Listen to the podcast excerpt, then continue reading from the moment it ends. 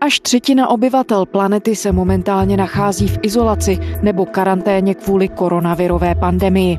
A jak vyplývá z vyjádření epidemiologů i politiků, měli bychom se připravit na běh na dlouhou trať. Zatímco mediální prostor je zahlcený informacemi o cestě COVID-19 světem, vědci usilovně zkoumají virus až do poslední částice. Kam se v bádání posunuli? Jak daleko jsou s vývojem možného léku i vakcíny proti koronaviru? A jak velkou naději představují přípravky jako Remdesivir či Plakenil, které už zdravotníci v léčbě infikovaných použili?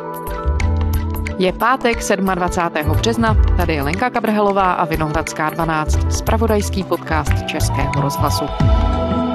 Tým finských vědců má připravený test na protilátky proti nemoci COVID-19. Pomocí jejich metody je možné zjistit, kdo už chorobou prošel. Podle týmu z Helsinské univerzity jde o metodu, kterou by mohly laboratoře z celého světa používat možná už za měsíc. Očkování proti novému koronaviru bude hotové v řádu týdnů. To tvrdí tým izraelských vědců z Galilejského výzkumného ústavu, který na vakcíně pracuje. Po nezbytném testování by pak mohlo být k dispozici do několika měsíců. Pacientovi s nákazou koronavirem ve Všeobecné fakultní nemocnici v Praze už podali lék Remdesivir. Jde o muže, který je připojený na mimotělní oběh. Řekl to jeho ošetřující lékař Martin Balík. V Česku tak jde o prvního člověka, který experimentální léčbu podstupuje. Pacient má především postižené plíce, to je třeba říct. To je vlastně i podmínka toho, abychom ten lék vůbec dostali, že se jedná o těžké jednoorgánové selhání. To ovšem může mít následky, může dojít k vazivovatění té plicní tkáně a může samozřejmě se ten jeho stav dále komplikovat. Martine, za ty poslední týdny se opravdu prohnala českým světovým mediálním prostorem záplava zpráv o koronaviru. Když se na to podíváte teď s lehkým odstupem, víme už lépe, s kým, s čím máme co dočinění? O něco lépe to víme, ale je stále ještě spousta otázek. Martin Srb z vědecké redakce Českého rozhlasu. Jde o to, že už zhruba tak víme, co platí na to, aby se ta nákaza virová nešířila příliš rychle. To znamená, je potřeba skutečně izolace nakažených lidí. Je to nemoc, která doslova rozděluje společnost. A také důsledné testování. Musí obě dvě tyhle ty věci jít ruku v ruce. Protože když bude málo lidí testovaných, tak ta čísla nakažených budou vlastně zkreslená. Ta izolace je tedy důležitá proto, to, aby se ochránili nenakažení a zároveň, aby nakažení nemohli tu chorobu šířit dále, ale zároveň to testování je důležité pro to, aby se vědělo, kdo skutečně je nakažený. Protože je velké procento lidí, kteří nemají žádné příznaky nebo nemají typické příznaky, přecházejí nějaké nachlazení a je možné, že to může být dokonce tahle ta nemoc koronavirová. To znamená, že ta čísla o nakažených, ta čísla o smrtnosti se liší v různých zemích podle toho, jak která země zavádí ta testování, zavádí izolaci, tak ta čísla zdaleka nemusí být ještě vůbec přesná. A je to tak, že lidé, kteří na tu chorobu zemřeli, tak jsou velice dobře sledováni, takže těm číslům asi bychom věřit měli. Ale to číslo těch nakažených, kteří žijí a kteří mají ten lehký průběh, může být o mnoho vyšší. Takže to znamená, že ta smrtnost se pohybuje ve velmi širokém rozmezí. Jeden z epidemiologů uvádí, že je to mezi půl promile až jedním procentem, to je obrovské rozpětí. A vzhledem k tomu odhadu, kolik lidí je bezpříznakových a zároveň nakažených, o kterých se neví, kteří nejsou v těch statistikách, statistikách, tak to znamená, že to číslo smrtnosti spíše bude nižší, než se uvádí. A co víme o tom, jak ten virus funguje? Dozvěděli jsme se něco nového o té mechanice, třeba jaké buňky v těle napadá a proč vyvolává různé reakce u různých lidí? Tak ta poslední otázka, to je tak trochu otázka za milion dolarů, protože kdybychom to věděli, tak nemusíme zavádět taková ta plošná opatření a zákazy pohybu všech obyvatel, ale mohli bychom vytipovat přesně tu skupinu ohrožených lidí, kteří by se měli tedy chránit a izolovat především. Právě, že to nevíme a právě proto se zavádí tahle ta velká a plošná opatření. Ví se o tom, že ta ohrožená skupina jsou hlavně seniori, protože mají slabší imunitu a ten virus je virem takzvaného respiračního onemocnění neboli onemocnění dýchacích cest. Nejvážnější, co se může stát, je virový zánět plic, což probíhá tak, že ten virus vlastně žije a množí se pouze uvnitř živých buněk. Když napadne nějakou okrajovou buňku v lidském těle a napadne těch buněk málo, tak to ani nemusíme zjistit. Jak probíhá infekce buněk koronavirem? Částice koronaviru jsou obalené membránou, a v té membráně jsou zabudovány virové proteiny. A tyto virové proteiny se dokážou vázat na povrch buněk a zároveň do té buňky vyslat signál. A ta buňka si myslí, že ten virus je něco, co by měla pohltit takže tam dojde k takzvanému procesu endocytózy, kdy ta buňka pohltí celou tu virovou částici a obalí je do membránového váku. O tom, jak proniká koronavirus do buňky, mluvil s kolegyní Martinou Pouchlou například přední český virolog Pavel Plevka. Napadá vás třeba nějaká metafora z nějakého děje, který je lajkům přístupný, k čemu by se to dalo přirovnat, to pronikání toho genomu RNA do té buňky? Jedno takové přirovnání, které teda není úplně přesné, ale co mě napadá, je třeba uh, splynutí dvou bublin. Uh, já jsem to viděl uh, v nějakém představení, kdy uh, si můžete udělat uh, mídlovou bublinu nebo nějakou vylepšenou bublinu naplněnou čistým vzduchem pak eh, ten předvádějící teda kouřil cigaretu a do další bubliny eh, fouknul cigaretový kouř. A potom, eh, když ty bubliny na sebe opatrně narazíte, tak někdy se rozbijou, ale někdy ty bubliny splynou, takže tam máte takový ten smíšený obsah. A podobně dochází právě k splynutí té membrány toho viru s membránou endozom ten virus se nabourá do té buňky, uvolní tam svoji dědičnou informaci, pomocí aparátu té buňky se namnoží, tu buňku zřejmě zahubí a potom se šíří do okolí. Jenomže když těch buněk napadne mnoho a imunitní systém na to začne reagovat, tak tam vznikne v těle něco jako bitevní pole. A když se tahle ta bitva odehrává v malém prostoru plicních sklípků, tak ta bitva imunitního systému proti viru a zároveň to velké množení viru a ničení buněk a vypouštění virů do mezibuněčného prostředí, ten plicní sklípek ucpe, nemůže tam probíhat ta základní funkce plic a proto se těm lidem špatně dýchá a proto jsou tolik ohrožení na životě. To, že ty informace jsou limitované v tuhle chvíli, jak velký problém to představuje pro vědce v jejich snaze jakýmkoliv způsobem se posunout dál vlastně ve zkoumání toho viru a potom následně třeba v léčbě, v prevenci a tak dále. Myslím, že není problém se posouvat dál, ale že právě ten posun pozorujeme, řekněme, v přímém přenosu. Ty informace přicházejí postupně a průběžně a důležité je pro nás lajky tak trochu vyvážit tu rychlost těch informací a ověřenost těch informací. Protože už několikrát v uplynulých měsících média citovala nějakou předběžnou vědeckou zprávu, která ještě neprošla recenzním řízením, to znamená, že ji neviděli další oči odborníků, kteří by mohli případně vychytat nějaké chyby, kterých se dopouští každý člověk. A potom autoři tyhle ty zprávy, které byly předběžné a neuvěřené, v některých případech v tichosti stáhli. Ta zpráva sice zmizela z toho vědeckého okruhu, ale v těch médiích už žila svým vlastním životem. Takže důležité je zřejmě si všímat jenom těch skutečně ověřených zpráv, které vědci publikovali ve vědeckých časopisech, které prošly tím revizním a recenzním řízením. A zajímavé je, že právě tyhle ty informace postupně a průběžně skutečně přicházejí a důležitá byla třeba informace o výdrži viru na různých površích. Dnes a včera eh, vyšly první skutečně vědecké studie o tom, jak dlouho může tento virus přežívat na površích. A ukazuje se, že eh, pokud nevezmeme povrch, ale eh, budeme hovořit o aerosolu, tak formou aerosolu přežívá asi tři hodiny. Tři hodiny, hodiny, hodiny.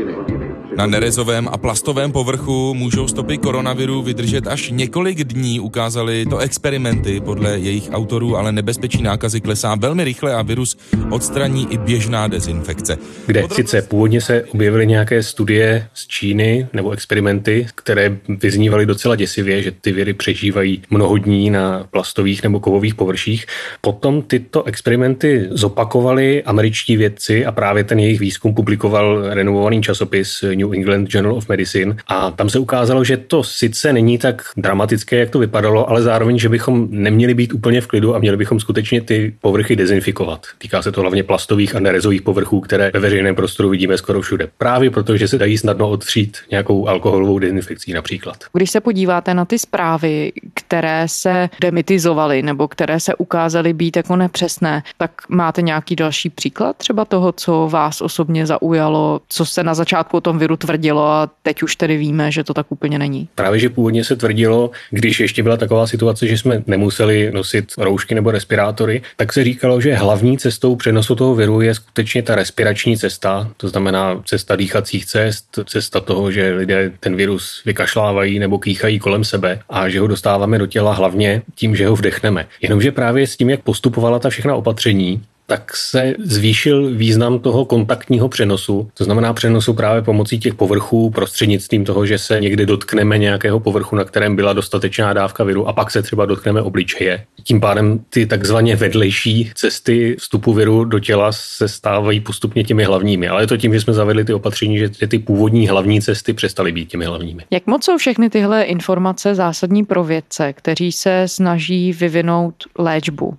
Vědí tedy v tuhle chvíli, na co se mají soustředit, na co přesně mají cílit, co se týče třeba fungování toho viru nebo jeho složení, když se snaží vyvinout účinný lék. Vědci se hodně pochvalují tu propojenost a otevřenost současného světa, která sice na jednu stranu způsobila, že se ta epidemie tak rychle rozšířila, ale na druhou stranu šířily se i informace. Velice rychle oproti předchozím velkým epidemiím se podařilo přečíst a rozšířit genetickou informaci tohoto viru, která sice nám neřekne úplně všechno, všechno, ale řekne nám něco o stavbě povrchových proteinů, pomocí kterých virus vstupuje do buňky a proti kterým se dá nasadit určitá léčba nebo se proti ním dá vyvinout vakcína. A velice zajímavá byla informace, kdy vědci publikovali v časopise Nature Medicine, popsali tam mechanismus vyléčení člověka. Byla to paní, která měla lehkou formu nemoci a oni sledovali ještě než se vyléčila a objevili, že se proti tomu viru v těle vytvářejí specifické imunitní buňky a tři dny po objevení těchto buněk jak se ta paní vyléčila. Je to mechanismus, kterým tělo reaguje na snad všechny známé virózy, třeba na chřipku.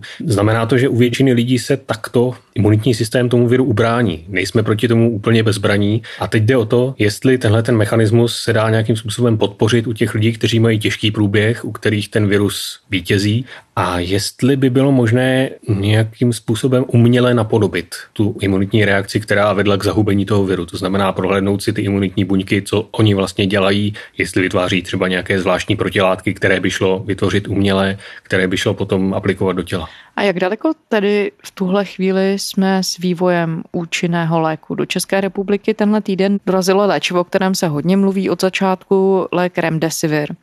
Dostal ho tu jeden z těžce nemocných pacientů. Už jsou nějaké výsledky k dispozici? Tak ten lék Remdesivir vlastně ještě není úplně lékem.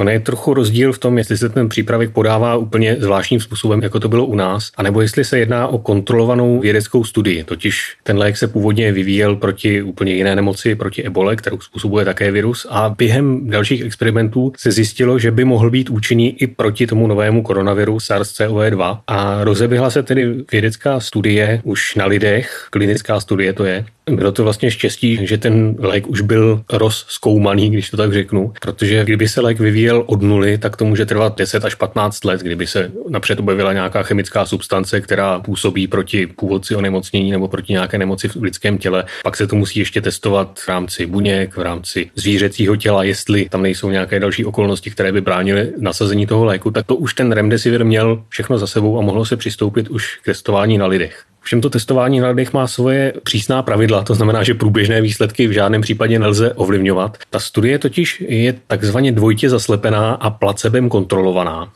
A je to tak, že je tam vlastně autorský tým, který má k dispozici tu látku, ten remdesivir, a zároveň namíchá kontrolní skupinu, která dostane placebo, to znamená neúčinnou látku, kde je jenom účinek vlastně léčby jako léčby.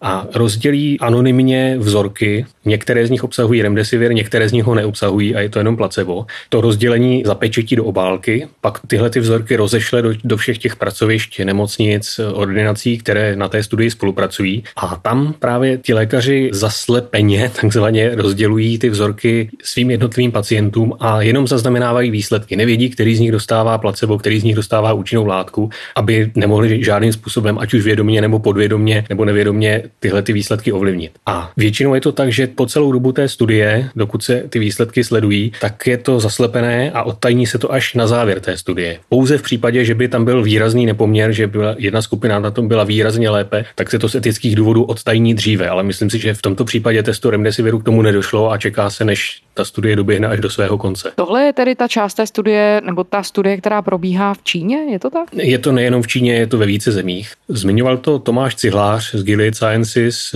v rozhovoru pro Český rozhlas Plus.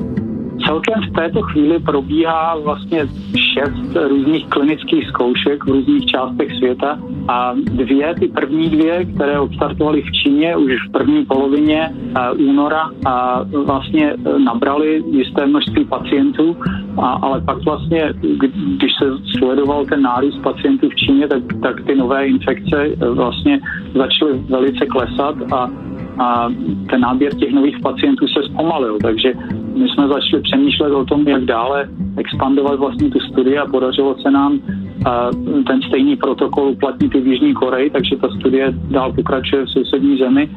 A další velká studie se rozběhla koncem února ve Spojených státech. Ale naopak v České republice a v dalších zemích, kam se ten remdesivir dostal ne v rámci studie, ale v rámci toho nějakého mimořádného podání, tak se to podává jako léčba bez záruky. To znamená, že to dostanou ti lidé s nejtěžší formou nemoci jako nějakou, řekněme, poslední naději, jako totální výjimku ze všech výjimek. Tím, že nemůžeme říct si, že to je lék, který by měl potvrzenou účinnost, je to nějaká látka, která možná zabere, ale možná také ne. A víme, jestli zabrala nebo nezabrala u té osoby, která s ní je léčená s touhle látkou v České republice? O českém pacientovi, který dostal remdesivir, zatím přesnější informace nemáme. On se také za možný zlom v léčbě COVID-19, což je ta nemoc, kterou vyvolává nový koronavirus, označuje i lék Plakenil, který lékaři nasazují proti nemocím, jako je třeba lupus nebo artritída, takže autoimunitní onemocnění. Funguje i proti malárii. Popsali věci, jak tedy tenhle ten lék funguje proti koronaviru a jak daleko je tam výzkum? On ten lék se sice jmenuje Plakenil, ale účinnou látkou je v něm hydrochlorochín, to je látka, která je vlastně příbuzná chlorochínu a obě dvě mají protizánětlivé účinky a tak nějak modulují imunitní systém, tlumí tu autoimunitní reakci a problém je v tom, že obě dvě tyhle ty látky mají celkem výrazné vedlejší účinky. Ten chlorochín je má výraznější, hydrochlorochín o něco menší, ale také jsou výrazné. Ministerstvo zdravotnictví večer omezilo předepisování léku Plakinil. Přípravek by totiž možná mohl pomoci lidem, kteří se nakazili onemocněním COVID-19. Vědci v současnosti lék v boji s novým koronavirem testují. Státní zdravotní ústav ale varuje současně před jeho používáním. Proč? Protože obsahuje látku chlorochin, ta není ověřená na léčbu covidu a může prý vyvolat nežádoucí vedlejší účinky, jako je hypoglykemie nebo pokles hladiny cukru v krvi. Projevuje se třas stresem, neklidem, nesoustředěním, bušením srdce, zmateností nebo křečemi a lék rozhodně nepůsobí preventivně. Je to zase trochu jiný případ proti tomu remdesiviru, protože zatímco remdesivir vlastně ještě není lékem, je to látka, která se zatím testuje, tak ten plakenil je už lék, který je na trhu proti jiným chorobám a to se v lékařské praxi občas používá takzvaný postup off label, nebo že se lék podává v úzovkách v rozporu s tím, co je uvedeno v přívalové informaci. To znamená, že lékař na základě své úvahy úvahy a zkušeností může rozhodnout o tom, že podá nějaký lék, který je schválený, otestovaný na nějakou určitou chorobu proti nějaké jiné chorobě, nějakým jiným způsobem podání. Já si vzpomínám ze své vlastní zkušenosti, když jsem se léčil s nějakou úpornou rýmou, takže mi lékařka na ORL předepsala kapky, na kterých bylo napsáno v přívalovém letáku, že to jsou oční kapky, ale musel jsem si je dávat do nosu a zabrali mi. To znamená, že tohle je příklad toho off-label podání a můžeme si to představit tak, že máme lék, který je e, proti autoimunním chorobám a podává se proti novému koronaviru. Tam je ten mechanismus účinku takový, že to je lék, který krotí tu imunitní reakci a krotí zánětlivou reakci jak jsem před chvílí říkal o tom, že probíhá ten virový zánět plic, který je velice bouřlivý a velkou roli v něm také hrají imunitní buňky, které spolu působí na to zablokování těch plicních buněk, tak zřejmě tam dochází k tomu, že ten lék drží tuhle tu imunitní reakci na úzdě a zároveň ještě brání množení viru. Já jsem se to dočetl ve studii v časopise Nature, že tam je jakýsi mechanismus, kdy ten lék v tom konkrétním místě zvedne pH, způsobí zásadité prostředí a tím brání množení viru. Ale to, říkám to skutečně velice zjednodušeně, v té studii je to popsáno detailně a není to tak jednoduché. Ovšem ten lék má určité vedlejší účinky a důležité je, že se nedá brát dlouhodobě, že může být potom i toxický. At this time, Banner Health is asking healthcare providers not to prescribe chloroquine to patients who aren't currently hospitalized. And everyone, if you feel you're experiencing any coronavirus related symptoms... U tohoto léku se tedy popsal ten mechanismus toho účinku přímo, ale někdy je to tak, že se účinnost toho léku zjistí vlastně statisticky, že se vezmou data o tom, kolik lidí bylo nemocných určitou chorobou, z nich podíl, kteří brali určitý lék a aniž by se zkoumalo, jak přesně to funguje, tak se jenom statisticky zjistí na základě prostého pozorování příčiny a následku, že tenhle ten lék je účinný. Ale ten mechanismus se případně může přijít i později. Kromě těchto dvou léčiv, respektive jedno ještě není dovyvinuté, to ještě nevíme, lék Remdesivir, druhý lék, který, který už je na trhu, ale používá se na léčení jiných nemocí, plakenil. Objevila se ještě i nějaká další léčba, která by mohla být nadějná? Ano, objevují se a možná je jich více. Minulém týdnu jsem zaznamenal na jednom českém zdravotnickém serveru citaci článku z serveru The Economist, kde se uvádí, že Číňané testují několik různých potenciálních antivirových léků, které by mohly být účinné proti novému koronaviru. Z nich jeden je dokonce už existující a schválený lék, podobně jako je ten plakenil. A ten už je schválený právě v Číně nebo v Japonsku nebo obecně ve východoazijských zemích k léčbě chřipky a v Číně byl právě minulý týden schválený i proti nemoci COVID-19. Ovšem jeho rozšíření do světa asi brání to, že není schválený v dalších zemích ani na tu chřipku a také, že asi ty výrobní kapacity úplně nepostačují. Martine, dokáže někdo v tuhle chvíli poskytnout kvalifikovaný odhad, kdyby mohla léčba být na trhu? To je otázka možná ne pro vědce, ale spíše pro lékový průmysl. Protože vědci říkají i o tom remdesiviru, případně o dalších lécích, které se podaří v nejbližších měsících klinicky otestovat na lidech. Takže jedna věc je sice to dotažení té studie a prokázání toho účinku, ale na to musí navázat potom ještě rozběhnutí masové výroby těch léků, protože ta poptávka určitě bude veliká a to skutečně závisí na kapacitách jednotlivých výrobců léčiv v jednotlivých zemích na distribuci. Takže si myslím, že to ještě několik minimálně měsíců zabere. A co se týče vakcíny, tam bylo také několik firem v několika zemích, třeba ve Spojených státech, v Izraeli, které se snaží v tuhle chvíli vyvinout vakcínu proti nemoci COVID-19. Víme, jak daleko jejich úsilí je? To vyvíjí firmy v Americe, v Izraeli, potom také jedna německo-americká firma, o které byly trochu spory o tom, jestli je více německá nebo více americká. A minimálně u té americké už začalo testování v první fázi na lidech. To znamená, že tu vakcínu dostanou lidé, kteří jsou zdraví, kteří jsou izolovaní od případných zdrojů nákazy a testuje se u nich převážně bezpečnost. To znamená, jestli ta vakcína nevyvolá nějaké nežádoucí účinky a pokud možno vyvolá nějakou tvorbu protilátek. Ale ještě se tito lidé nevystavují té nákaze a není to tedy testování finální, je to první fáze, po ní budou nějaké následovat, to znamená, že vývoj vakcíny je o trochu pomalejší v tomhle smyslu. Ti autoři těchto testů odhadují, že by měla být vakcína k dispozici, to znamená schválená asi tak za rok. Protože ta situace je taková, že zřejmě se tam nemohlo využít toho efektu podobného jako u remdesiviru, že to byl už rozpracovaný lék a jenom se pokračuje ve studiích. To znamená, že ta vakcína se musela začít zkoumat v dřívější fázi a dává v tuhle chvíli tedy s ohledem na to, jaký je schvalovací proces u těch vakcín, dává v tuhle chvíli někdo odhad, kdy by mohla být, jestli je to příští rok přes příští rok. Zhruba za rok by mohla být schválená a pak je tady ještě ten problém s tou výrobou. A také je další otázka, jestli ta vakcína bude účinná proti tomu viru v tu chvíli, pokud ten virus nezmutuje protože stává se třeba u chřipkových virů, že ten virus je velice proměnlivý. Ta vakcína cílí proti povrchovým proteinům toho viru, jsou to takové poznávací značky na, na povrchu a ty jsou každý rok trochu jiné. To znamená, že vakcína vyvinutá v jednom roce nebude účinkovat proti chřipce v další sezóně. Ten koronavirus sice nemá tak proměnlivou dědičnou informaci, to znamená, že by asi neměl ty povrchové proteiny tak často měnit, ale to ještě není úplně vědecky potvrzená informace. Ty mutace se neustále zkoumají a odpověď ještě nemáme k dispozici. No a s ohledem na tohle všechno dá se tedy odhadnout, jak se bude v příštích měsících situace vyvíjet a na co všechno se tedy máme připravit? Podle epidemiologů bychom se měli spíše připravit na to, že se COVID-19, pokud nedostane nějaký lépe vyslovitelný název, stane běžnou lidskou nemocí, že se zkrátka s ní budeme muset nějakým způsobem naučit žít. Právě proto, že je spousta lidí, kterým virus nespůsobí vůbec žádné příznaky a přitom jsou schopni ho šířit do okolí. A je to tak, že pokračují další výzkumy, například u těch lidí, kteří se z té nemoci vyléčili, tak jak dlouho jim například vydrží imunitní paměť, jak dlouho si budou pamatovat, s čím se ten imunitní systém virusem setkal, jestli je možné, se takový člověk nakazí v blízké době znovu, anebo jestli mu ta imunita vydrží. Kdyby ta imunitní paměť byla dlouhá, tak to znamená, že ta nemoc bude na ústupu. Pokud ta imunitní paměť je krátká, tak to vypadá, že nemoc lidstvu bude provázet ještě delší dobu.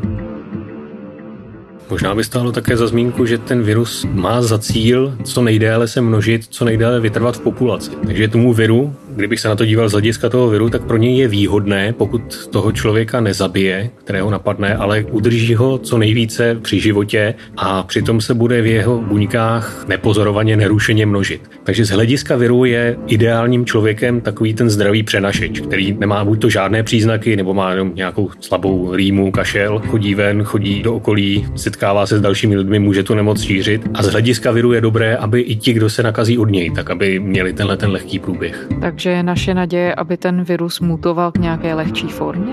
Je to jedna z nadějí. Další nadějí bylo to, že by ta nemoc mohla mít sezónní charakter, podobně jako chřipka, to znamená objevovat se v časech studených teplot, venkovních a špatného počasí a v létě, že by byla trochu na ústupu. To si myslím, že se moc nepotvrzuje, protože i země v Africe nebo v těch obecně teplejších oblastech také zaznamenávají nákazy tímto druhem viru. Takže to je také otázka, jak se ten virus šíří v různých podnebných pásech, v různém počasí. A ještě bych dodal, že máme stále nemoci, u kterých neznáme žádnou léčbu a přesto nevyvolávají příliš velkou paniku. Například u klíšťové encefalitidy nemáme lék, který by působil přímo proti této nemoci. Máme sice očkování, ale očkovat se nechává jenom u nás menší část lidí a žijeme v této hrozbě, chodíme do přírody, zřejmě většině z nás to nějak nevadí. Podobně tomu bylo i s chřipkou, na kterou dlouhou dobu také neexistoval přímo lék proti tomu viru. Až asi tak před deseti lety se začalo více mluvit o léku Tamiflu, který se rozšiřoval, ale také dlouhou dobu to byla nemoc, která každoročně zabíjela tisíce starších lidí a nebyl proti ní lék a také jsme s ní uměli nějakým způsobem žít.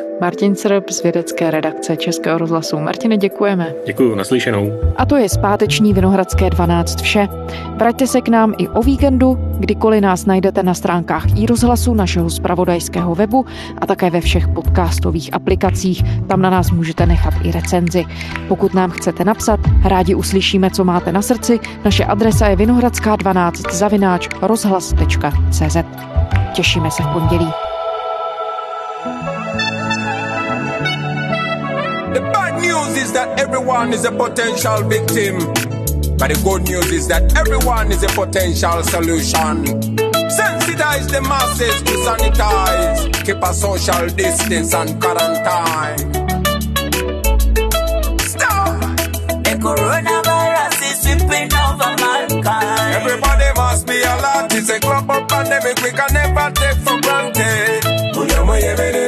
Omulwadde wa korona temubuzanyisa bange. Kila mtu must be alert. It's a matter of life we can never take for granted.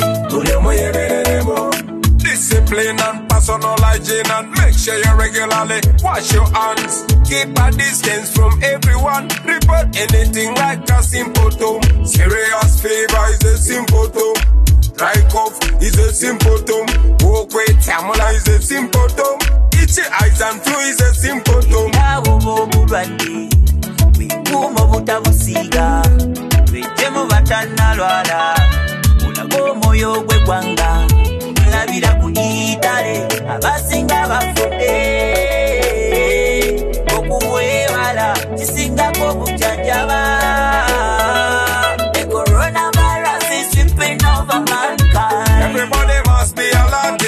alert. A pandemic we can never take for granted. Omulwadde wa korona temubuzanyisa bange. Kila mtu must be alert. It's a matter of life we can never take for granted. Coronavirus is sweeping over mankind. Everybody must be alert.